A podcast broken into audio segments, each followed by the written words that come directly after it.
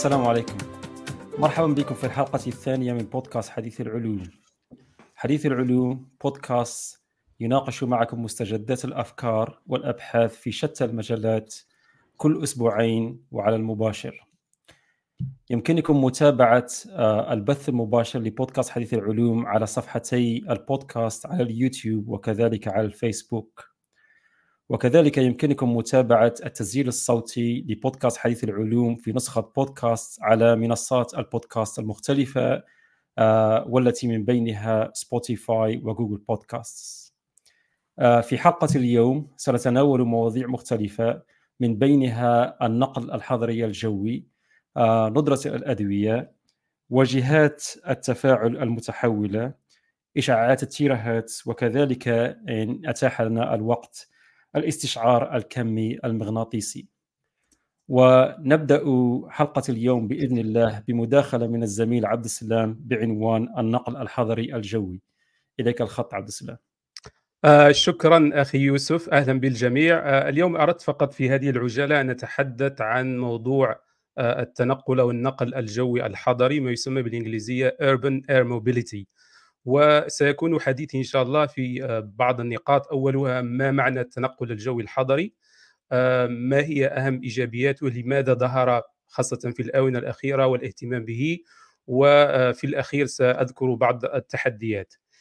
آه، إذا مفهوم النقل الجوي الحضري يقوم أساسا على فكرة استخدام مركبات أو طائرات صغيرة الحجم. هذه الطائرات تنقل ما بين شخصين إلى ستة أشخاص. يعني إما داخل المدينة الواحدة أو آه، بين مدينة وأخرى. وأهم خاصية لهذه المركبات المستقبلية هي خاصية الإقلاع والهبوط بشكل عمودي. لأنه طبعا كما تعلمون في المدن خاصة المدن الكبيرة هناك ندرة في المساحات لإيجاد مثلا مطارات صغيرة هكذا. فبالتالي أه، يعني خاصية الإقلاع والهبوط العمودي خاصية مهمة جدا لهذه المركبات. اذا لماذا ظهرت آه، فكرة التنقل الجوي الحضري.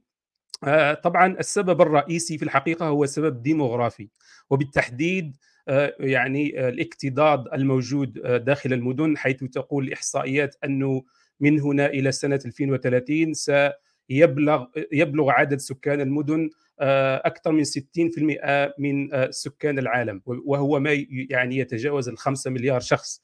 طبعا كما تعلمون أيضا آه، في السنوات آه، الماضية ظهرت ما يسمى بالمدن الكبيرة أو المدن العملاقة mega cities. ولكن طبعا تتخيلوا آه، في هذه المدن وفي الحقيقة في كل المدن هناك مشكل أساسي وهو الازدحام المروري أو الاكتظاظ المروري ما يسمى بالإنجليزية traffic congestion اذا طبعا هذا الازدحام المروري له سلبيات كثيرة. أولها طبعا آه، الهدر الكبير للوقت لوقت الناس مع ما يصحبه من توتر وقلق خلال التنقل من من مكان إلى آخر. آه، ثانيا طبعا هذا الهدر للوقت ليس شيئا سهلا بل هو في الحقيقة خسارة اقتصادية آه، للناس ولمثلا الشركات التي تنقل البضائع إن وصلت متأخرة. طبعا في المدن الكبيرة هناك مشكل آه، تلوث بيئي ونعلمه جميعا. وكذلك آه، ليس فقط بسبب الانبعاثات التي تصدر من وسائل النقل الانبعاثات الضاره للبيئه ولكن أيضا بسبب الضجيج الكبير الذي آه، تعيشه هذه المدن. طبعا كما نعلم جميعا لو حدث حادث سير مثلا في مدينة فطبعا سيتم إغلاق الكثير من المعابر والطرق ويصبح هذا المشكل أكبر حدة. لذلك فجاءت فكرة التنقل الجوي الحضري باستخدام هذه المركبات كمحاوله مستقبلية للتخفيف من حدة الازدحام المروري في المدن.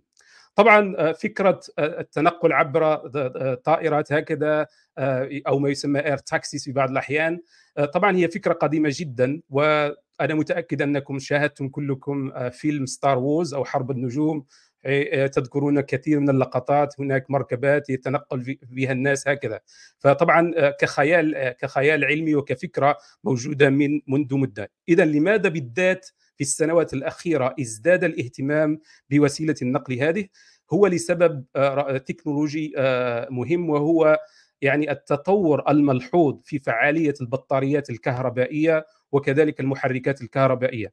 لأنه طبعا أنا قلت خاصية مهمة هي الإقلاع والهبوط العمودي لكن أيضا ما يحاول المستثمرون والمطورون يعني استخدامه هو الطاقة الكهربائية لأن الطاقة الكهربائية طبعا صديقه للبيئة وهذا مهم جدا في المدن. وكذلك تحدث ضجيجا أقل بكثير مثلا لو قارناه بمستوى الضجيج الذي تحدثه الهليكوبترات الحوامات. طبعا من المستحيل أن نتخيل مثلا التنقل هكذا ان يصبح التنقل عبر الهليكوبتر مثلا شيء عادي لأنه طبعا نسبة الضجيج عالية وعالية جدا. اذا فقط كتلخيص لأهم إيجابيات التنقل الحضري طبعا الإقلاع والهبوط العمودي يعني حتى يعني تكون حتى ولو في مس في مساحات صغيرة. ثانيا اختصار الوقت. يعني هناك من يقول أن مثلا السفر الذي ياخذ منك ساعة إلى ساعة ونصف ممكن أن تنجزه في 15 إلى 20 دقيقة مستقبلا. طبعا التخفيض من التلوث البيئي ويأتي معه طبعا التقليل من الضجيج. ومستقبلا يأمل الجميع أن يعني تكون هذه يعني تذكرة السفر عبر هذه المركبات يعني مناسبة أو في متناول أكبر عدد من المسافرين.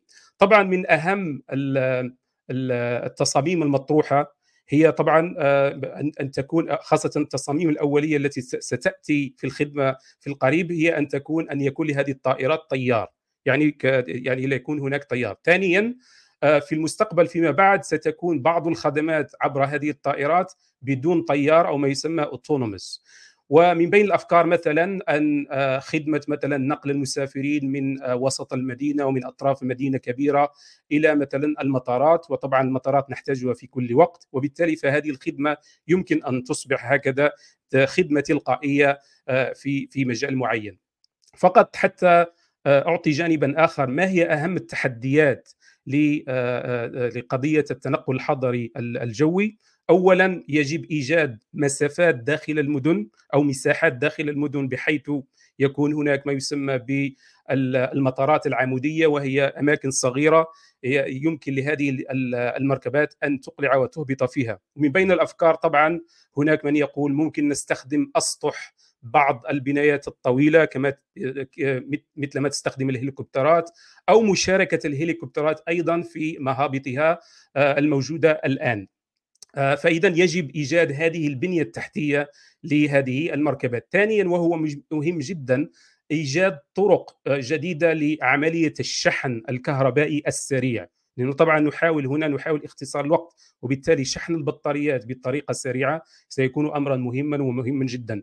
ثالثا وهو في رأيي مهم جدا وهو يعني هل يمكن فعلا لهذه الشركات وعددها بالمئات حاليا تطور يعني تصاميم مختلفة؟ هل يمكن لهذه الشركات أن تقنع منظمات النقل الجوي بإعطاء شهادة لهذه الطائرات حتى يسمح لها بالطيران؟ ما يسمى السيرتيفيكيشن يعني الطائرة تصبح لها شهادة تسمح لها بالطيران. وكما تعلمون ربما يعني مجال الطيران هو من من من من المجالات الأكثر صرامة لم تكن يعني الأكثر صرامة حول العالم وبالتالي سيكون أعتقد صعب جدا على هذه الشركات إثبات أن هذه المركبات آمنة ويعني تحقق كل شروط التي تسمح لها بالطيران. فاخيرا فقط نقطة فقط قبل أن أنسى هي يعني مستقبلا يعني لسنا متأكدين في الحقيقة. هل فعلا سيتقبل الناس هذه الطائرات إذا أصبح عددها كبيرا جدا بحيث وأنت تمشي في المدينة تنظر هكذا إلى الجو عدد كبير جدا. لا يعني هل سيتقبل الناس هذا الأمر؟ وأيضا هل مستوى الضجيج الذي تحدثه هذه المركبات سيكون فعلا آه، بطريقة مقبولة آه، للناس الذين يعيشون في المدن؟ اعتقد اكتفي بهذا الوقت بهذا القدر وربما إذا كان في أسئلة ومداخلات أو اضافات تفضلوا. آه، شكرا لك عبد السلام على هذا الطرح الممتع. آه، أعتقد أن هذا الموضوع موضوع شيق وربما آه، معناها من بين اهتمامات كثير من المتابعين. عندي سؤال ربما أشرت إليه ولكن لم تفصل مقارنة بالخطر على البيئة معناها بطرق النقل الكلاسيكية الحديثة بالسيارات حتى كانت السيارات أو الشاحنات معناها الكهربائية مقارنة بالنقل الحضري والجوي فمن ناحية التأثير على البيئة أيهما أحسن؟ يعني كلاهما هما لو لو كل وسائل النقل يعني آه، بالطريقة الكهربائية فطبعا آه، يعني التنقل باستخدام الكهرباء لا يضر بالبيئة سواء سيارة أو شاحنة أو طائرة لكن طبعا يبقى يبقى المشكل الأساسي على الأرض هو الازدحام المروري سواء كانت السيارة تشتغل بالبنزين أو بالطاقة الكهربائية في الأخير هناك مشكل الازدحام المروري وبالتالي الناس فكروا نظروا إلى الجو وقال لماذا نستخدم الفضاء ويعني نخفض من حدة هذا المشكل. فحتى لو تساوى تساوت هذه الوسائل النقل في استخدام الطاقة الكهربائية فيبقى المشكل الأساسي هو الازدحام المروري على الأرض. وهل هل هذا سيؤدي معناه من ازدحام مروري في الأرض إلى ازدحام مروري في في معناه في في السماء إن صح السؤال جيد جدا. آه ربما خاصة اذا يعني ما هو العدد؟ يعني السؤال مطروح. كم كم عدد هذه المركبات الذي سيتقبله الناس بحيث يعني يصبح آه، معقولا يعني؟ طبعا هناك آه، قضية الأمن. ماذا لو سقطت أو حدث حادث لهذه الطائرة تسقط مباشرة على الناس؟ هذا يعني أمر صعب جدا يخافه الناس طبعا. لذلك فكما قلت يعني شروط الحصول على شهادة الملاحة الجوية سيكون امرا صعبا جدا لأن المنظمات الملاحة الجوية لا تس يعني صعبة وصعبة جدا في شروطها. آه، ثانيا طبعا هو ما يسمى بالتلوث المرئي. يعني أنت تمشي في المدينة وفوقك الكثير من هذه المركبات. هل سيتقبل الناس هذا؟ الله أعلم. سيكون سنرى. يعني آه، لا لا أحد يعلم صراحة هل سيتقبل الناس كثرة عدد هذه المركبات أم لا. شكرا عبد السلام. إذا كان في تدخل آخر سمير؟ فقط سؤال عبد السلام ذكرت أنه الضجيج كمشكلة لهذه الطائرات. هل فيه تكنولوجيات؟ لأنه حسب اطلاعي يعني المشكلة تحدث في, الد... في ليس في المحرك فقط لكن في الدوران ال... البليدز. يعني ت... هذا يعني يحدث ضجيج يعني لا أدري إن كانت كانت هناك تكنولوجيات معينة للتقليل من هذا الضجيج وهل هناك أبحاث يعني في هذا في هذا المجال؟ آه، سؤال جيد. انت سالت طبعا آه، ذكرت هذه المروحيات يعني فالبليدز طبعا هي مصدر رئيسي للضجيج وبالتالي هناك يعني عبر العالم الآن خاصة اهتمام كبير ب يعني كيف نصمم هذه المروحيات. بحيث عندما تدور وتطير الطائرة يعني مستوى الضجيج الذي تحدثه يكون أقل يعني منسوب يمكن أن نصل إليه. وفي وفي كل الحالات سيضطر ستضطر هذه الشركات كما قلت لأن طبعا منظمات الملاحة الجوية ستحدد يعني مستوى لا يمكن تجاوزه من الضجيج وهذه الطائرة إن فاتت يعني يعني كان مستوى الضجيج أعلى فلن يسمح لها بالطيران بدون شك.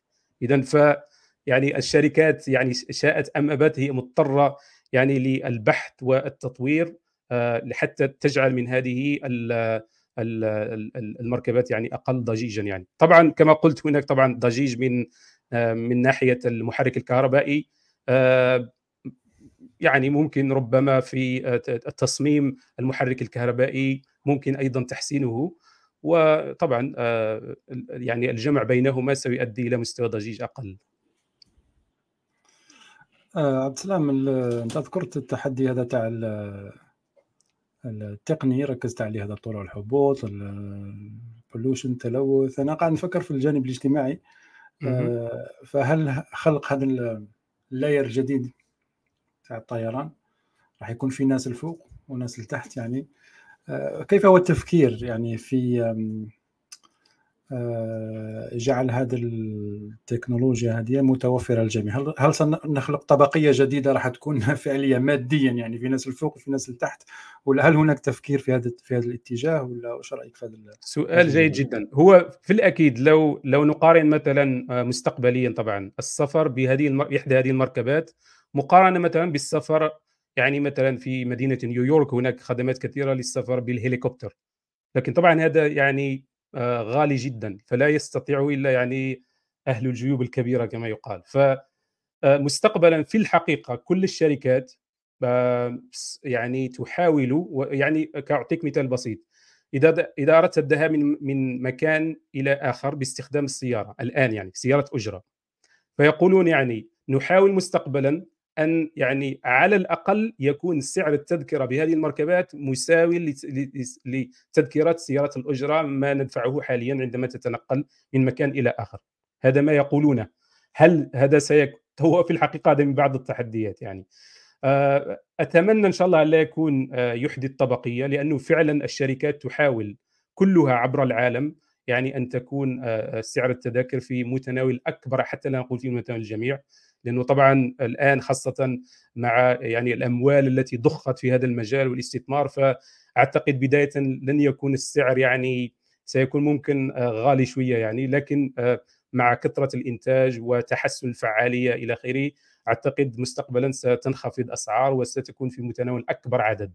أكبر عدد كم؟ لا ندري لكن آه، لا أعتقد لا أظن أن ستكون مشكلة طبقية. أتمنى على الأقل يعني. شكرا عبد السلام على هذه آه، المداخلة وشكرا للزملاء على هذا النقاش. ننتقل إلى الآن إلى موضوعنا الثاني آه، في حلقة اليوم من بودكاست حديث العلوم آه، والموضوع يدور حول ندرة الأدوية. آه، في الحقيقة هذا الموضوع عند كل زيارة لي للجزائر في السنوات القليلة الماضية يكلمني بعض آه، أهل الصحة وكذلك المرضى وذويهم أن هناك نقص في نقص حاد في العديد من الأدوية والغريب أن معظم هؤلاء يعتقدون أن النقص في الأدوية هو شيء يمس الجزائر والجزائر لوحدها أو ربما دول شمال إفريقيا أو الدول الإفريقية ودول العالم الثالث. وفي الحقيقة أن هذا الأمر غير صحيح بحيث أن ندرة الأدوية هي مشكلة تعاني منها العديد من دول العالم بما في ذلك دول أوروبا الغربية ودول وأمريكا والدول التي لها أكبر شركات الأدوية حول العالم. فالآن نسأل أنفسنا لماذا هناك ندرة في الأدوية في معظم دول العالم في الحقيقة هناك أسباب عديدة تؤدي إلى ندرة في الأدوية أو نقص في الأدوية ولكن من أهم الأسباب هو سبب ربحي بحت لشركات الأدوية فمثلا لشرح هذا السبب أكثر ولفهمه أكثر يمكننا العودة بعض الشيء إلى آه، قضية اكتشاف الأدوية عندما تقوم شركة من شركات الأدوية أو فريق علمي معين باكتشاف دواء لعلاج مرض محدد فهم يقومون بعدها بحماية هذا الاكتشاف أو هذا الدواء تحت ما يعرف ببراءة اختراع. وبراءة الاختراع عموما مدتها مدة صلاحيتها حوالي 20 سنة. يمكن تمديدها بعض الشيء ولكن من باب معناها نقاشنا اليوم وتوضيح السبب هنا. فلنأخذ معناها أن مدة صلاحية براءة الاختراع لدواء معين هي 20 سنة. آه هذه المدة مدة العشرين سنة تعطي شركة الأدوية المكتشفة لهذا الدواء احتكار هذا الدواء من ناحية تصنيعه وتسويقه. فلا يمكن لأي شركة أخرى حول العالم آه فيها آه معناها تم اعتماد براءة الاختراع أن تصنع أي شركة أخرى هذا الدواء وتقوم بتسويقه وهذا الاحتكار يجعل هذه الشركة تستطيع أن تضع أي سعر تراه مناسبا لهذا الدواء وبهذا هامش الأرباح للأدوية التي تدخل تحت براءة الاختراع يكون دائما مرتفعا. القضية تجد القضية لانها المشكل يحصل أنه عند آه، نفوذ صلاحية براءة الاختراع. فعند نفوذ هذه المدة لبراءة الاختراع يصبح هذا الدواء معناه تصنيعه وتسويقه متاحا لكل شركات الأدوية حول العالم. وهذا ما يؤدي إلى منافسة شركة من بين شركات العالم. وبهذا آه، الهامش الربحي لهذه الأدوية يكون قليل ويكون صغير بعض الشيء لأن هناك في تنافس بين شركات الأدوية. آه، المشكلة أو مش المشكلة ربما النقطة المهمة هنا أنه عندما يكون الدواء غير محمي ببراءة اختراع فيمكن بعد ذلك دخول شركات الأدوية من الصين ومن الهند في تصنيعه. وفي هذه الحالة شركات الأدوية الغربية سواء كانت في بريطانيا أو في فرنسا أو في أمريكا من ناحية تصنيع الأدوية وتسعيرها لا تستطيع منافسة الشركات الصينية والشركات الهندية من ناحية تصنيع هذه الأدوية. ويؤدي هذا غالبا إلى شركات الأدوية الغربية لاتخاذ قرارات وهي مفادها أنهم لا معناها لا يعملوا ولا يركزوا على تصنيع وتسويق الأدوية التي ليست محمية ببراءة اختراع. وتعزف شركات الأدوية الغربية عن تصنيع هذه الأدوية. وبهذا مرضى آه، آه، المرضى المتواجدين في هذه الدول الدول الغربية أدويتهم الآن التي لا تدخل تحت براءة الاختراع معظمها والتي تستعمل في علاج أمراض خطيرة مثل أمراض السرطان وأمراض القلب والأمراض المعدية يتم استيرادها من الصين اولا وكذلك من الهند. وخلال السنة الماضية بالخصوص أو السنتين الماضيتين آه، هناك العديد من المنظمات آه، والجمعيات الممثلة للمرضى دقت ناقوس الخطر في هذا الأمر لأن هناك نقص كبير في هذه الأدوية في الدول الغربية. والنقص كما ذكرت لكم سببه الأول هو عزوف الشركات الغربية عن تصنيع هذه الأدوية وتسويقها نظرا للمنافسة من الشركات الصينية والهندية. وكذلك الشركات التي متواجدة في الصين وفي الهند فالأولوية لها هو السوق المحلي. والصين والهند لكل منهما معناها مليار نسمة وأكثر من مليار نسمة. فدائما معظم الأدوية المصنعة في الصين وفي الهند تذهب اولا إلى المرضى المحليين وبعدها الباقي يذهب إلى المرضى سواء كانوا في إفريقيا أو في أمريكا الجنوبية وفي آسيا وكذلك في الدول الغربية. فهذا باختصار معناها أحد الأسباب المهمة، هناك أسباب أخرى من بينها آه، الجيو أسباب جيوسياسية مثلا، هناك أيضا أسباب متعلقة بإجراءات بسهولة أو صعوبة إجراءات إجراءات استيراد وتصدير الأدوية في دول مختلفة حول العالم ولكن ربما من الأسماء من الأسباب الأساسية آه، معنا لندرة الأدوية خاصة في الدول الغربية هي قضية آه، هامش الأرباح والمنافسة في تصنيعها من طرف الشركات المتواجدة في الصين خصوصا وكذلك في الهند.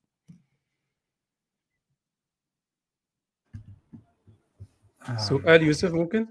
تفضل. آه شكرا آه موضوع جميل جدا آه طبعا سؤالي فقط آه، يعني آه، عندما تكون الشركات الغربية مسيطرة على إنتاج الأدوية في أول الأمر هل هناك مشكلة الندرة حول العالم أو لا يوجد؟ آه عندما تكون الشركات الغربية مسيطرة على الأدوية آه تكون هناك ندرة أو ربما صعوبة في التحصل على بعض الأدوية لأن عادة حتى عندما تكتشف أو تقوم شركة معينة بتطوير دواء فهو معناها من معناها من آه، من المحفزات أن تقوم بتسويقه لأكبر عدد ممكن. فعادة الشركات تعمل مع شركات أخرى غربية أو شركات أخرى مثلا شركة أمريكية تعمل مع شركة أوروبية أو شركة حتى ربما في الدول الآسيوية على تسويق هذه الأدوية. لكن المشكلة العكس هو ما يسبب المشكلة. عندما لا تكون هناك هامش كبير للأرباح فمعظم الشركات الغربية أو الشركات العالمية بصفة عامة هي تعزف عن تصنيعها وتسويقها ويبقى المجال ربما معظمه مفتوحا فقط للشركات الصينية والشركات الهندية.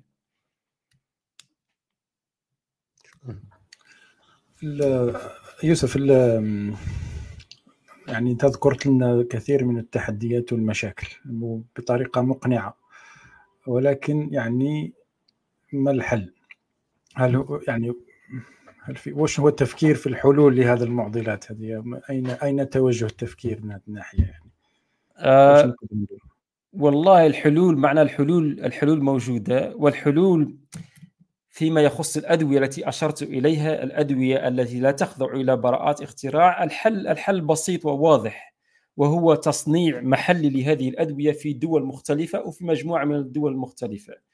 مثلا آه نجد مثلا في الجزائر آه في الجزائر مثلا يمكننا فتح مجال تصنيع الأدوية وتشجيعه إلى بدرجة كبيرة لتصنيع هذه الأدوية التي لا تدخل تحت براءة الاختراع محليا وهناك بعض الأدوية التي يتم تصنيعها في الجزائر ولكن أعتقد أنه يجب توسيع هذا المجال بصفة أكبر لتصنيع الأدوية.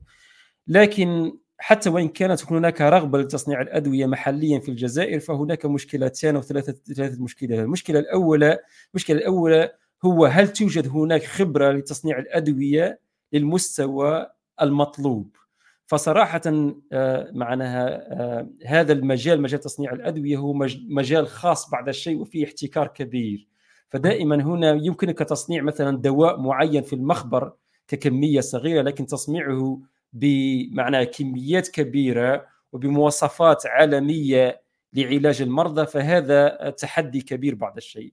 فاولا يجب هناك أن يكون هناك تكوين لبعض العلماء الجزائريين في هذا الاختصاص. هذه النقطة الأولى.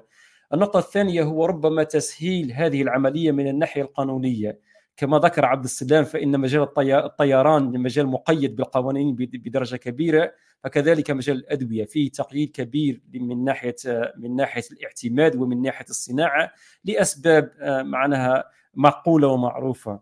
فربما تسهيل هذه آه، هذه الناحية من ناحية آه، تسهيل عمليات اعتماد الشركات في الجزائر لتصنيع الأدوية محليا. ربما هذه نقطة نقطة ثانية. والنقطة الثالثة ربما تتعلق بقضية التمويل فتصنيع الأدوية حتى في الدول الغربية ربما الكثير من المستمعين يعتقد ان أن الدول الغربية هي ما تمول تصنيع الأدوية ولكن في الحقيقة الدول الغربية الرأسمالية معظم تمويل معظم تمويل برامج شركات الأدوية يأتي من آه، المستثمرين الخواص ويأتي من من من الدول في حد ذاتها. فربما النقطة الثالثة هي ربما تسهيل عملية الاستثمار وتشجيع الاستثمار في اكتشاف وتصنيع الأدوية محليا في الجزائر. هذه بعض النقاط بعجالة مثلا. لا يعني انت يبدو كانه آه، اسمح لي عبد السلام يعني هو كان في فرصة للخوض وفي في هذا المجال. يعني هناك احتكار ولكن هناك كذلك فرصة. يعني البلدان كما الجزائر و... وش ذكرت أنت؟ يعني نقص نقص الخبرة نقص التموين نقص كذا. يبدو لي أنه وكان هناك كذلك فرصة للتنسيق بين قال مجموعة من الدول ولا كذا yeah. تنسق في سواء من ناحية الخبرة ولا من ناحية من ناحية التمويل والريسورسز وكذا فهل هناك يعني توجه هكذا قال مثلا إحنا ربع خمس دول نحاول الخوض في احتكار هذاك الجانب من ال من ال من ال من السوق ولا حاجة كما هذا والله راني أشرت في أول الإجابة أنه يمكن تصنيعها ربما محليا من دولة واحدة أو مجموعة من الدول مع بعض. صراحة معناه معناه في الجزائر معناها الإنسان من باب الإنصاف في الجزائر في السنوات الأخيرة ربما العشر سنوات الأخيرة كان فيه هناك تشجيع للشركات حتى ربما شركات صغيرة أن تدخل في هذا المجال في مجال تصنيع الأدوية وربما حتى تصدير الأدوية المصنعة محليا نحو أفريقيا في بعض الاتجاه. لكن هل هناك عمل أو برامج مع مثلا دول مجاورة أو دول إفريقية بصفة عامة لتصنيع ولكسب هذه الخبرة؟ فليس لدي معلومات حول هذا الأمر.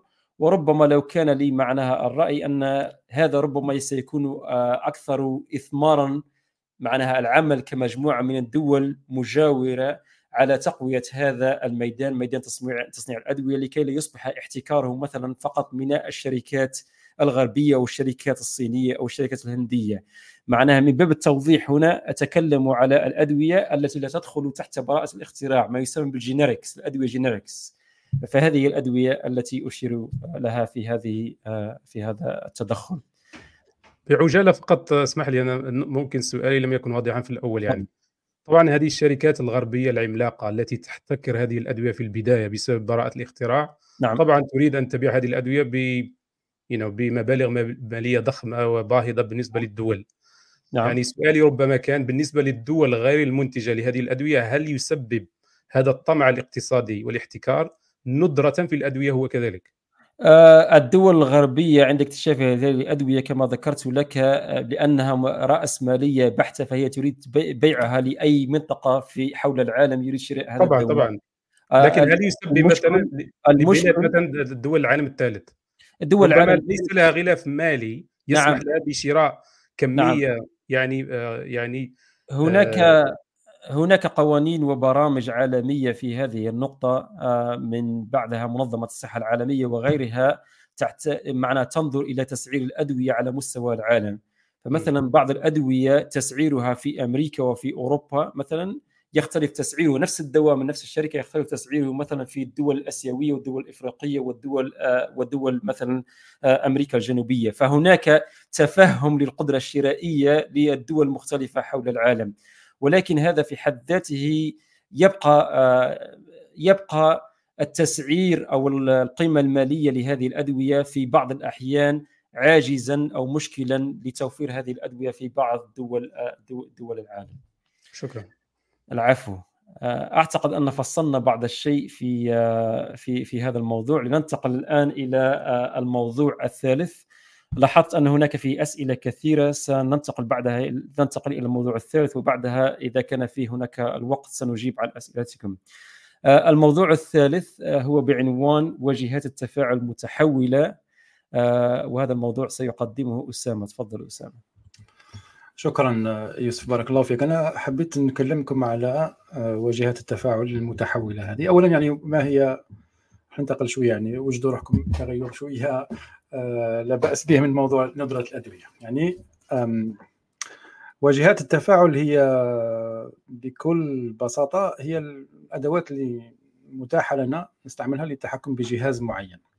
هذه واجهة التفاعل. يعني أنا دائما نعطي مثال تاع السيارة. أنت كي تركب في السيارة تسوق السيارة عندك مقود عندك آه، مقبض هكذا دواسات لوحة إعدادات هكا. فهذه هي واجهة التفاعل بينك وبين المحرك لكي تقوم بمهمة التنقل مثلا. بالنسبة للأجهزة الرقمية كذلك عندنا يعني هناك دائما واجهه تفاعل بيننا وبين هذه الأجهزة. الحاسوب عندك لوحة مفاتيح عندك فأره عندك شاشة عندك أمور مرئية هكذا في, في, في الشاشة تحركها وما إلى ذلك. فيجب دائما أن يكون هناك آه، واجهة تمكننا من التحكم في جهاز معين. الإشكال أين هو؟ يعني بجل ما نقولش نقدر نقول كل التكنولوجيا اللي عندنا اليوم التفاعل اللي ذكرناها كلها حاسوب هاتف أي حاجة يعني تشترك في إشكال أساسي هو أنها يعني ثابتة في الشكل ماديا. يعني عندي هذا الهاتف هذا عندنا مستطيل هكذا ثابت ما يتغيرش. آه، ممكن واحد يقول أين الإشكال؟ يعني وش حبيتوا دير يعني هذا هو شكل شكله المادي أين الإشكال؟ آه، وإحنا تعودنا فعلا على أنه هذه الأمور هكذا ثابتة. لكن ما فيش حاجة تقول بلي هذه الضرورة. لماذا؟ لأن تترتب في الحقيقة على هذا الثبات مجموعة من المشكلات آه، والمشاكل سواء من ناحية المطورين ولا المصممين ولا من ناحية المستخدمين. بالنسبة للمطور ولا المصمم هذا الثبات هذا تاع الشكل المادي آه، رانا نلاحظوا بلي راه يؤدي إلى تصاميم تاع واجهات تفاعل معقدة ومركبة أكثر فأكثر. يعني يصعب جدا إنك تكون عندك واجهة تفاعل سهلة الاستخدام كي تكون محصور في في الشكل خصوصا كي نتكلم على مجالات متخصصة يعني استخدام أجهزة رقمية في مجالات متخصصة. بالنسبة للمستخدم كذلك يعني لازم تتأقلم مع مع الشيء اللي تستخدم فيه من الناحية الجسدية.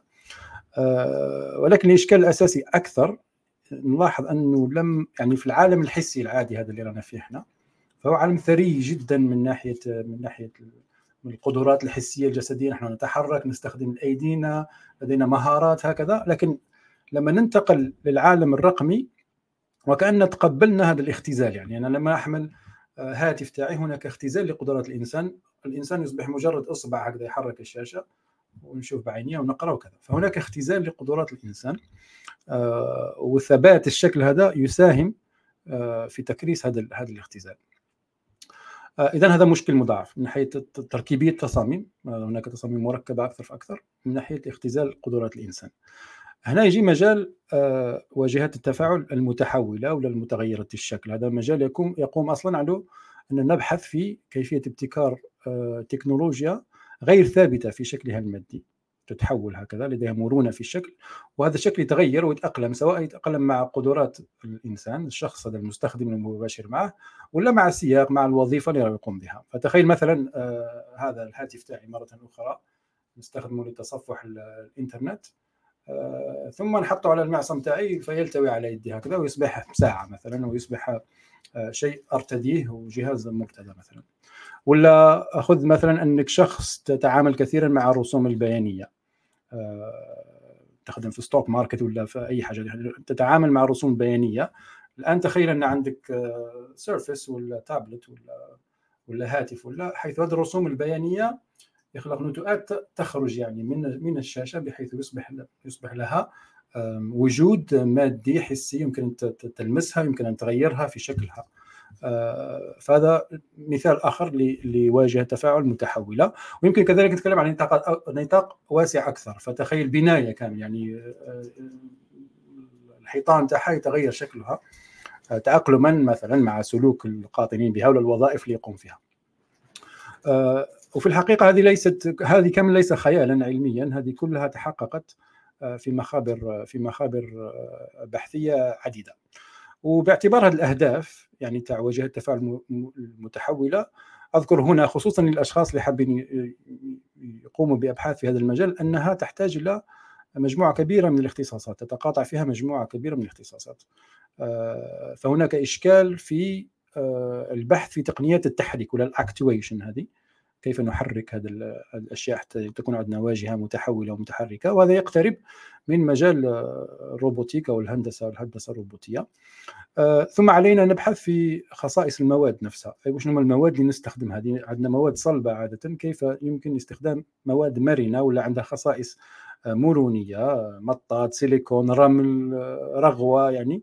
فهناك يعني لازم علينا ندرسوا خصائص المادة ثم دراسة كيف كيفية إضفاء يعني خصائص رقمية حسابية تفاعلية على هذه المادة. فهذا جانب آخر يقترب من علوم المادة.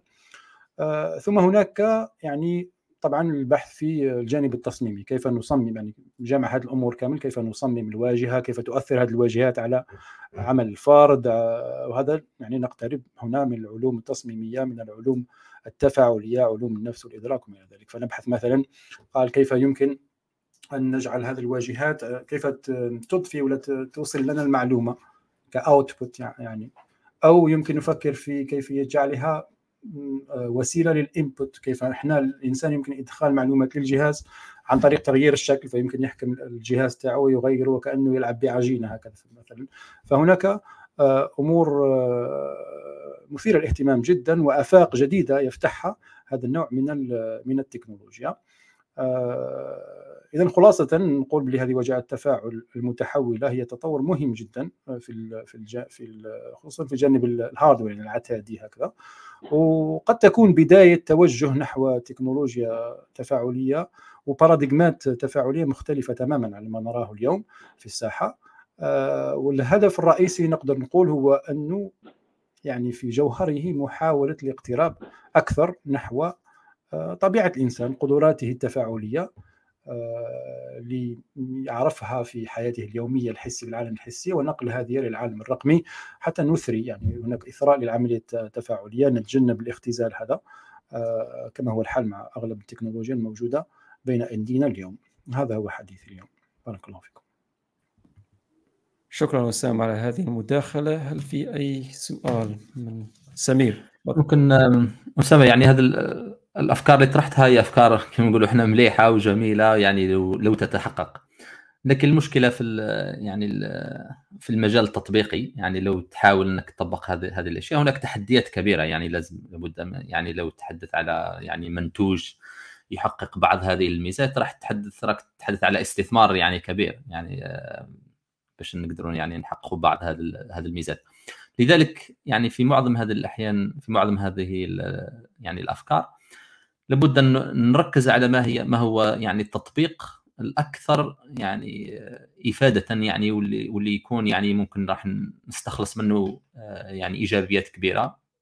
وبالتالي فيكون يعني موجه يعني هذاك التطور هذاك يكون موجه من أجل إنتاج هذاك يعني هذاك التطبيق. وبالتالي فيمكن يعني للشركات أنها تستثمر في هذا المجال كذا.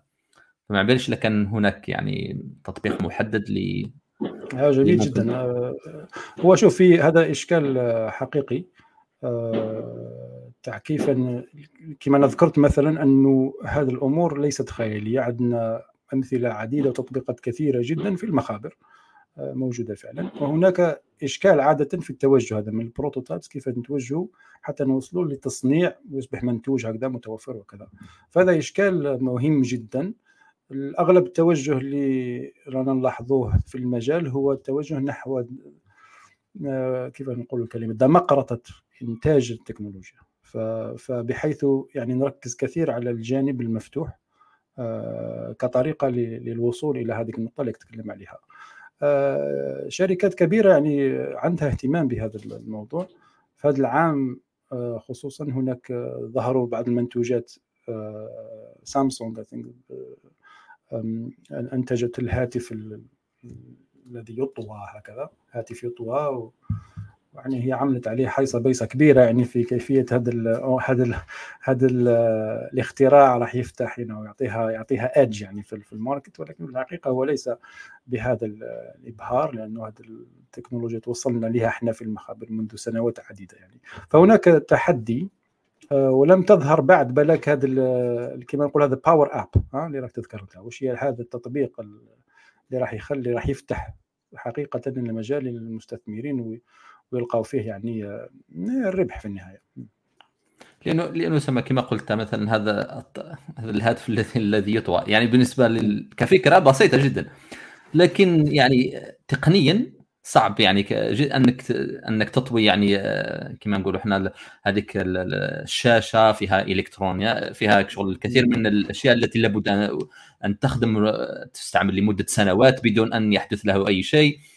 هذا يتطلب يعني مجهود كبير يعني مش صغير. لذلك يعني صحيح. السؤال تاعي ما هو التطبيق المناسب يعني اللي يقدر مثلا نقدروا نستثمروا فيه باش نحاولوا يعني نحققوا بعض هذه يا طبعا لازم الفرق دائما بين الوصول إلى هذا المنتوج اللي راح يكون في السوق وكذا وبين الجانب البحثي لأنه إحنا في النهاية هذا مجال بحثي عندنا أسئلة بحثية مهمة جدا ما زال ما نشر يعني وكان لازلنا إحنا في رغم أن المجال تطبيقي هكذا بطبيعته إلا لازلنا نبحث في في الأمور الأساسية في في المجال.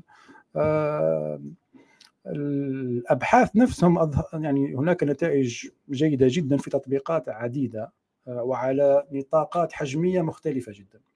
الصغير جدا اللي يدخل في الجسم التكنولوجيا اللي ترتديها تيبل توبس ولا حاجة هكا حتى إلى البنايات كما ذكرت. ولكن ليس لدي يعني فكرة واضحة على إلى أي مدى هذه هذه التكنولوجيا راح تأخذها الشركات الكبرى. أظن أنه ليس لسنا بعد بعد في هذا في هذه في تلك النقطة. أنا عندي سؤال آه، ممكن؟ آه تفضل حمزة تفضل أنت مسأل أسامة بارك الله فيك. عندي سؤال واستفساري يعني على المستوى البعيد رانا نشوفوا أنه الظاهر أنه هذه واجهات التفاعل آه، الانساني مع التكنولوجيا الخارجية هي اللي رايحة تعطي ربما على المستوى البعيد إعادة تعريف ربما للغة والمساهمة في المساهمة في ربما لغة عالمية تمكن ربما يكون عندها آه، إيجابيات عدة آه، في بحيث أنه الكثير من الناس يعني يوليو اللي كانوا ما قادرينش يتفاعلوا مع المحيط الخارجي إنهم ما يشوفوش ولا ما يسمعوش ولا أشياء هكذا مع التكنولوجيا والمحيط الخارجي راح نوصلوا ربما إلى وقت وين الكل يتفاعل تقريبا بطريقة متساوية مع المحيط الخارجي ايا كان يعني تكنولوجيا أو محيط أو أشخاص. ولكن هل هذا العولمة وهذا التوحيد راح يأثر ربما في في آه، في يعني في الثقافات لأن اللغة هي حاملة للثقافة حاملة للأصول حاملة للهوية فهل رانا رايحين إلى نوع من التوحيد والعولمة بحيث أنه العالم تاعنا يولي يصبح آه، يصبح تكنولوجيا محيط عالم مادي فقط؟ أوكي. السؤال جميل جدا. بارك الله فيك حمزة. شوف هناك نقاط عدة في سؤالك. آه، اولا هناك قضية أنه كيفاش نصنع تكنولوجيا قادرة على أنها تشمل أكبر عدد من الأشخاص بغض النظر على قدرات الأشخاص. ذكرت مثلا الإعاقة هذا شيء مهم. وفي الحقيقة هي الكلام في هذا راه تقدم شوية لأنه لما إحنا لما نتحدث على التصميم الشامل هذا ولا الشمولي بالمعنى الإيجابي للكلمة هو لا يلغي آه، ال diversity يعني الاختلاف. يعني لا ما فيش توحيد للرؤى بحيث تقضي على ولا تهمش الغير بالعكس. هو يعطي أهمية لكل تقريبا لكل فرد في ال inclusive design في التصميم الشامل بنفس الأهمية. فنحن لا نقضي على ما فيش هذيك الخطورة اللي تتكلم عليها بهذه الطريقة. وهذه في حد ذاتها تعتبر تقدم في التفكير التصميمي قبل ما كان يعرف بال universal design. ال universal design هو تصميم يمحي يمحي وكانه يمحي الجميع ويجعل هناك حل واحد لكل شيء. فالتصميم في هذا المجال نظريا قد تقدم بحيث يعني يحاول تفادي الإشكال التي تذكر فيه. ولكن هناك نقطة أخرى مهمة وهي هذيك ذكرت مثل اللغة والثقافات هذه.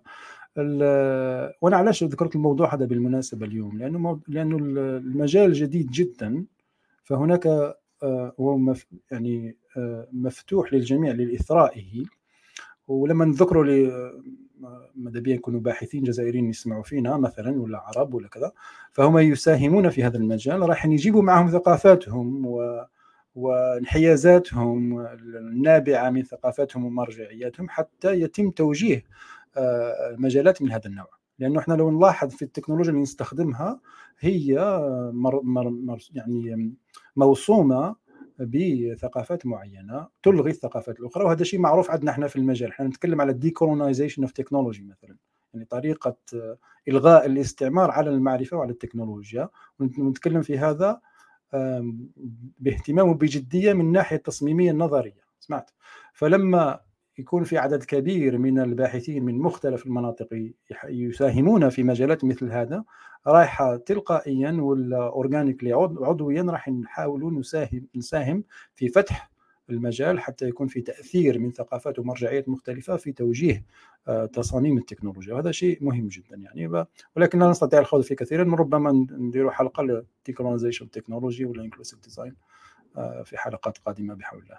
بس سؤال جميل. بارك الله فيك.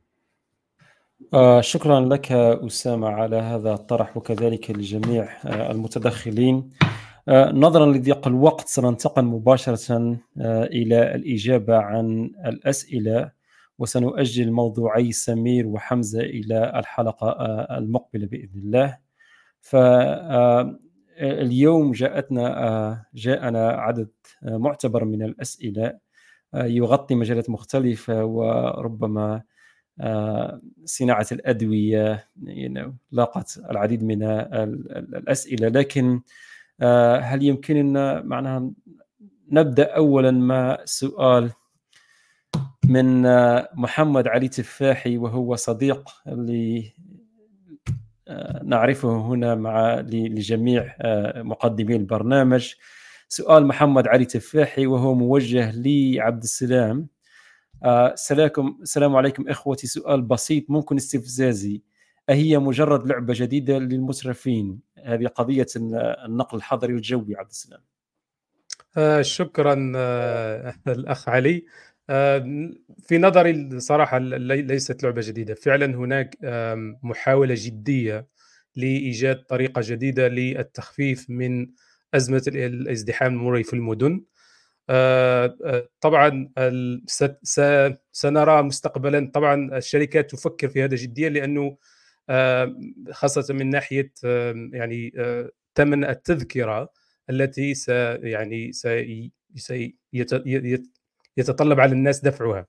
وهذا يعني شيء أساسي طبعا. أنا في نظري ماذا سيحدث؟ ربما اوليا ستكون الأسعار مرتفعة لأنه طبعا كان هناك فيه استثمار كبير جدا. آه، في هذه المجالات وبالتالي الشركات تحاول يعني آه، استرجاع بعض من أموالها لكن آه، تدريجيا ومع انتشار هذا النوع الجديد من التنقل أنا متأكد أن الأسعار ستنخفض إلى مستوى بحيث يمكن لكثير من الناس أن يعني استخدامه.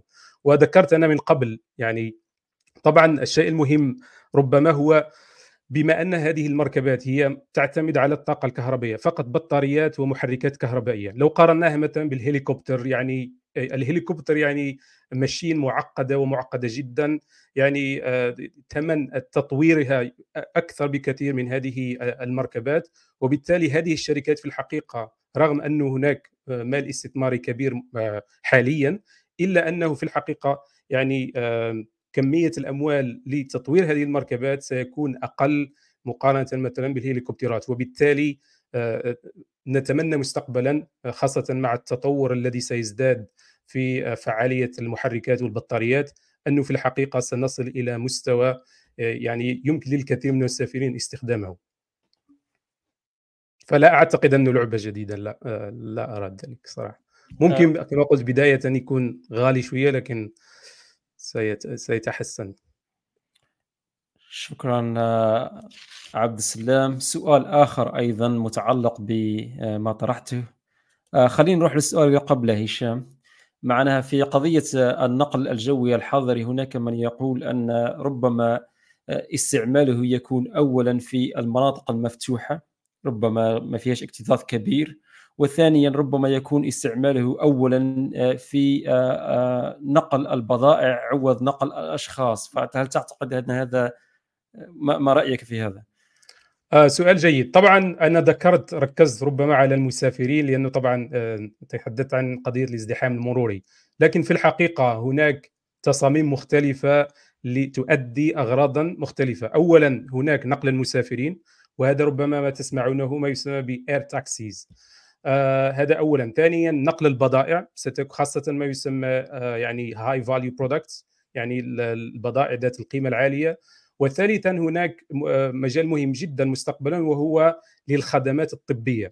فمثلا مثلا هناك مستشفى فيه مريض يحتاج إلى عملية جراحية يعني آنية يجب القيام بها والطبيب المختص يوجد في يعني تخيل مثلا مدينة طوكيو. كبيرة. وعريضة جدا أكثر من 20 مليون شخص. كيف يعني ننقل طبيب بطريقة سريعة أو مثلا حتى أدوية؟ ننقل تكون خدمات خاصة بالمستشفيات تقوم بها هذه آه، الطائرات تماما مثل ما هو موجود في كثير من المناطق. أين هناك يعني آه، أو أن الهليكوبترات تقوم بدور طبي؟ وطبعا مستقبلا متأكد أنه آه، يعني اعتمادا هل ستنجح أو لا تنجح أو الدرجة التي ستنجح اليها هذه المركبات أنا متأكد أن ستكون هناك يعني خدمات أخرى. لأنه طبعا لما تنجح هذه الفكرة الجميع يريد أن يشارك في ذلك وستكون أفكار أخرى للاستفادة يعني آه، بأكبر قدر ممكن من هذه التقنية المستقبلية. أنا متيقن يعني. آه شكرا عبد السلام. السؤال اللي بعده هشام ممكن نضع السؤال؟ آه السؤال هل الشركات الهندية تابعة للهند أم هي تحت تحكم الشركات الام الأوروبية والأمريكية؟ الشركات التي أشرت إليها في مداخلتي حول ندره الأدوية والتي تقوم بتصنيع الأدوية في الهند وكذلك في الصين فهي شركات صينية وهندية بحتة. آه، تستعملها أحيانا الشركات الأوروبية والغربية في تصنيع أدويتها. فمثلا بعض الأدوية التي معناها يتم تسويقها من طرف الشركات الغربية حول العالم فربما يتم تصنيعها من طرف شركات صينية أو شركات هندية. آه، ولكن الشركات آه، التي في الهند والشركات التي في الصين التي ذكرتها وأشرت إليها والتي تقوم بتصنيع هذه الأدوية فهي شركات ليست تابعة لشركات الأدوية آه، الأوروبية والأمريكية من ناحية التحكم فيها فهي لا تتحكم فيها. السؤال الذي يليه وهو سؤال مهم ودائما أسمع هذا السؤال هل الأدوية المصنعة من طرف الشركات الهندية لديها نفس الخصوصيات والفعاليه؟ آه، عند اعتماد الأدوية آه، من الشركات آه، الأم بعد بعد عمل الدراسات السريرية وغيرها عندما يتم اعتماد الأدوية فيتم اعتمادها في صيغة معينة فلا يهم أين يتم تصنيع هذا الدواء حول العالم فيجب دائما أن يصنع بتلك الصيغة و و ويستعمل في المرضى بتلك الصيغة التي تم اعتمادها. آه، في الحقيقة هناك الكثير من آه، الأطباء الجزائريين اسمعهم يقولون مثلا أن بعض الأدوية عندما نأتي بها من الهند تكون أقل فعالية من الأدوية التي تأتي مثلا نفس الدواء يأتي من أوروبا أو من أمريكا صراحة لا توجد عندي أي إجابة حول هذا الأمر لأن لكن من ناحية قانونية من ناحية اعتماد الأدوية فتكون لها نفس الخصوصيات.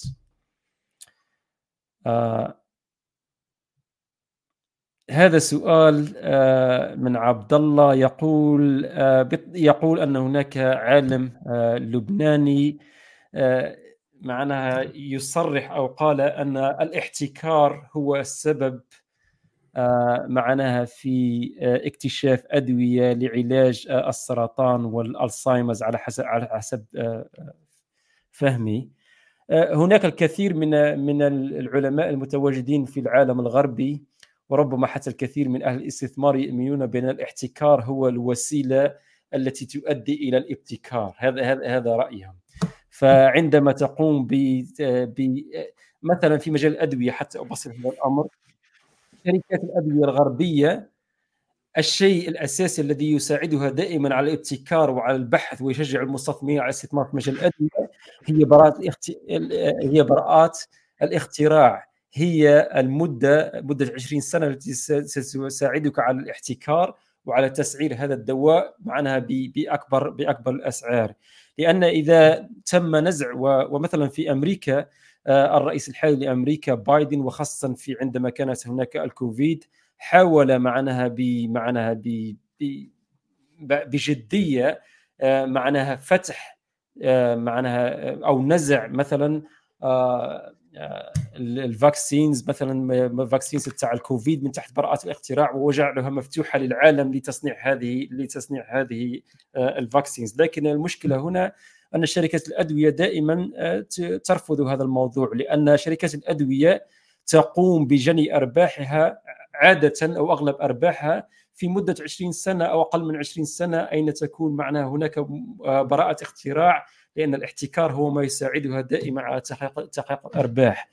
وربما رأيي يختلف عن بعض عن بعض ما كتبه المتابعين هنا.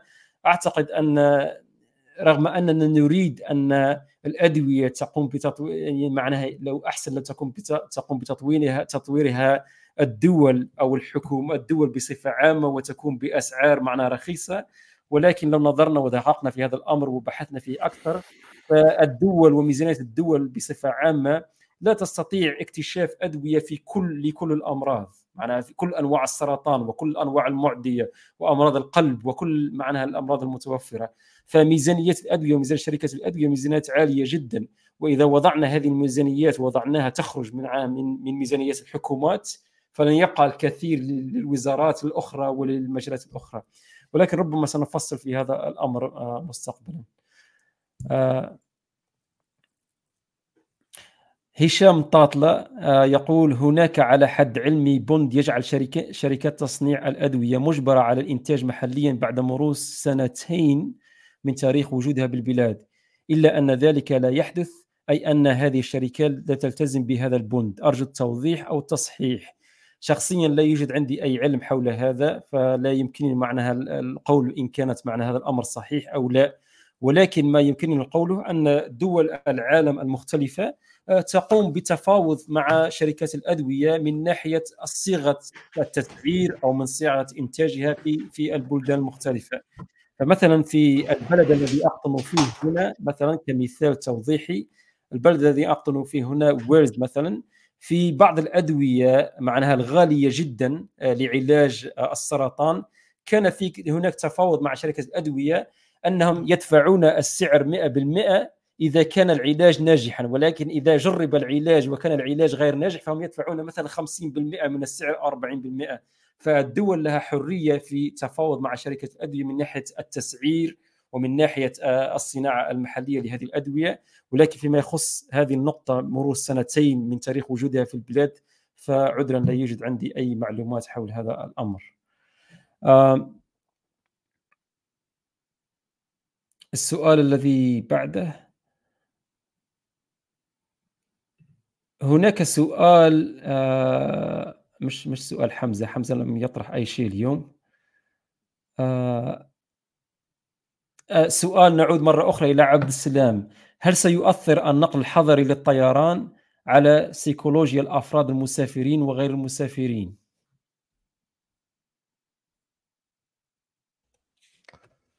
هل سيؤثر على سيكولوجية الأفراد المسافرين وغير المسافرين؟ من أي ناحية يعني؟ نعم. ولا على الأقل انت ذكرت على الأقل جانب واحد يعني على عفوا كنت قلت لك على الأقل ذكرت جانب واحد لغير المسافرين اللي هو التلوث المرئي فهذا تأثير مباشر لأنه آه طبعا حسب فهمي للسؤال طبعا طبعا الناس التي ستستخدم هذه المركبات في مستقبلا ستستطيع طبعا يعني ربح الوقت الكثير من الوقت الخسائر الاقتصادية المتعلقة ب يعني إهدار الوقت يعني ستقل ستقل هذه الخسائر. فطبعا ممكن أنا أتخيل مستقبلا حتى على مستوى الأسر. مثلا واحد يأخذ أسرته في هذه المركبة من مكان إلى مكان ممكن كرحلة ترفيهية للأسرة. هذا شيء جميل جدا يعني كشيء جديد و كشيء شيء ترفيهي يعني. فالمستخدمين سيعني يكون يعني أعتقد هذا سيؤثر ايجابيا على يعني سيكولوجية الأفراد.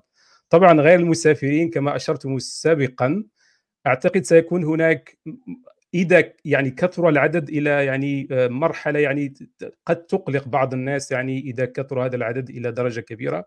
ممكن الناس تخاف هل ستكون هناك حوادث وماذا لو حدث حادث؟ يعني الناس تصبح في عندها ارتباك فتصبح خائفة يعني من هذه أو متوجسة من هذه المركبات. آه، ربما بعض الناس لما يروا هذه المركبات آه، هذا شيء إيجابي أيضا بما أنه الإنسان أصبح حقق شيئا كان في القديم في فقط في عالم الخيال خيال الأفلام وغيرها فهذا يعني اجتماعيا شيء جميل جدا يعني يعطي آه، يعني يعطي إيجابية من ناحية أن ك يعني كجنس بشري نحن في تطور مستمر. ويعني تعطي يعني فكرة عن مستوى التطور العلمي الإيجابي الذي في هذه الحالة يحسن من آه، قضية العيش في المدن. فأعتقد هناك جوانب إيجابية. اسمح لي اسمح لي اسمح لي آه، عبد السلام أنا شخصيا ما نحبش نعيش في ما نحبش نعيش في زمن نشوف بزاف طيارات في السماء نحب نشوف السماء هذا من حقك. نعم.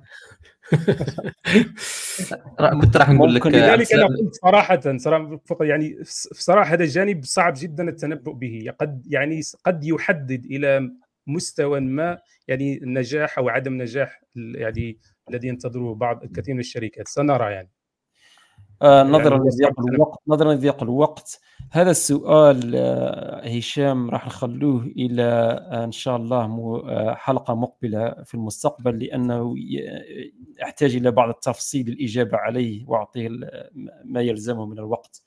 نظرا لضيق الوقت نختم بسؤال أخير وهو سؤال من محمد الأخضر عياشي والسؤال موجه إلى أسامة. سؤال إلى الأستاذ أسامة فيما يخص التكنولوجيا التفاعلية. هل استخدام هذا النوع من التكنولوجيا على السلم الكبير في أعمال البناء يخلق صعوبة أكبر في التحكم فيما هو عليه على المستوى الصغير كالهواتف والحواسيب آه، شكرا على السؤال آه، أخ محمد. آه لا شك يعني هو شوف أحد الإشكالات الأساسية بالك في هذاك هذاك المستوى السلم الكبير كما ذكرت أنت. آه، حاليا يكمن آه، ليس في التحكم فيه بعد أن ينتج ولكن في العملية التصميمية نفسها. لأنه إحنا نشوف العملية التصميمية عادة كنت يكون في كثير من ال iteration يعني تصمم حاجة وتعاود وتجرب وتعاود لعدد كبير من ال iteration من الدورات التصميمية. وكما يمكن نتخيل لما تعمل على شيء صغير فهذا هذا شيء بسيط. ولكن لما يكون السلم كبير نتكلم على جدار ولا بناية ولا كذا فكيف راح تدير أنت هذا التصميم ال iterative هذا الدوري هذا؟ هنا هناك صعوبة بعض الشيء بل هناك أبحاث. إحنا شخصيا في المخبر تاعي عندنا أبحاث في كيفية محاولة استخدام تكنولوجيا مثل مثل البروجكشن ولا حتى الواقع الافتراضي. حتى نقوم ب يعني سن وضع سند للعملية التصميمية لهذا النوع من التكنولوجيا على السلم الكبير. آه، فعلا إلا أنت آه، يعني عملت مليح في التصميم هذا الدوري حتى وصلت لتكنولوجيا آه، قوية ولا قادرة على الصمود في وجه في وجه الاستخدام خلينا نقولوا فهناك التحكم أظن ما راحش يكون في إشكال أكثر ولكن من جهة أخرى كذلك حتى التكنولوجيا تاع ال actuation راح تكون أضخم وهذا هذا فيه إشكال ثاني مع قضية ال maintenance وكذا. شكرا على السؤال. شكرا أسامة وبهذا نصل آه، معنا إلى نهاية آه، آه، محتوى اليوم وكذلك الإجابة على الأسئلة. ونختم ربما لأن حمزة وسمير لم يقدما موضوعيهما اليوم. كلمة أخيرة من حمزة عن عجلة. مرة أخرى نوفر الوقت إن شاء الله الحلقة القادمة إن شاء الله. شكرا حمزة. سمير كلمة أخيرة؟ لا خلاص مرة مرة أخرى إن شاء الله راح نتحدث. كنت راح نسقسي عبد السلام على واسمه البرايفسي يعني الخصوصية في, في كإشكال آخر تاع هذا النقل الحضري بالطائرات. يعني إذا كنت في بيتك مثلا في ممكن تكون في عمارة ولا في حتى إذا كان بيتك مثلا على الأرض ويفوت عليك واحد يعني من الفوق راح يكون راح يكون في إشكال يعني. والله يعني أعتقد هي يعني مستوى الطيران سيكون يعني فقط خلال يعني. الإقلاع بعد ذلك سيكون ممكن 3 كيلو كيلومتر بعد. ف سيكون شوف بالنسبة لهذه النقطة على بالي يوسف حاب يختم بصح نضيف بسرعة. بيع عجاله كما دائما يطلب مني يوسف. يلا. يجوا في أغلب التكنولوجيا الجديدة بالك الحاجة الأكثر إثارة للاهتمام هي على الأقل من من من منظور التصميمي تاعنا إحنا. هو اللي يطلق عليه ال appropriation يعني كيف الناس راح تستخدم هذا التكنولوجيا بالطريقة اللي ما خممش فيها المصمم فبالنسبه لل urban mobility هذه يعني راح أظن بالك إجابة على سؤال التأثير السيكولوجي في جوانب عدة من بينها مذكور أخي أخي سمير أن راح تكون very interesting appropriations راح تكون أمور يجب التفكير الجدي في في الإطارات يعني اللي تنظم مثل هذه التكنولوجيا الجديدة. أكيد شكرا يعني. شكرا لكم جميعا. الدقيقة اللي وفرها حمزة أخذها أسامة معنا ما ربحنا ولا شيء في في توفير الوقت اليوم. آه، في الأخير آه، قبل معناها كنهاية هذا البرنامج مرة أخرى آه، نشكر جمعية إيناس على مساعدتها وتقديمها مساعدتها في تقديم الدعم اللوجستي لهذا البرنامج وللمساعدة في ظهور هذا البودكاست على الحلة التي ترونها. نطلب منا ونشجع متابعي البرنامج على متابعة صفحة بودكاست حديث العلوم على الفيسبوك لمتابعة آخر التطورات وفيما يخص التواريخ القادمة للبودكاست. وفيما يخص هذه النقطة بما أن اليوم هو الواحد والثلاثين من ديسمبر سنة 2023 فإن الحلقة المقبلة من بودكاست حديث العلوم ستكون بعد أسبوعين وذلك يوم 14 جانفي على الساعة العاشرة مساء بتوقيت الجزائر. وإلى ذلك الحين شكرا لكم جميعا على المتابعة والسلام عليكم ورحمة الله وبركاته.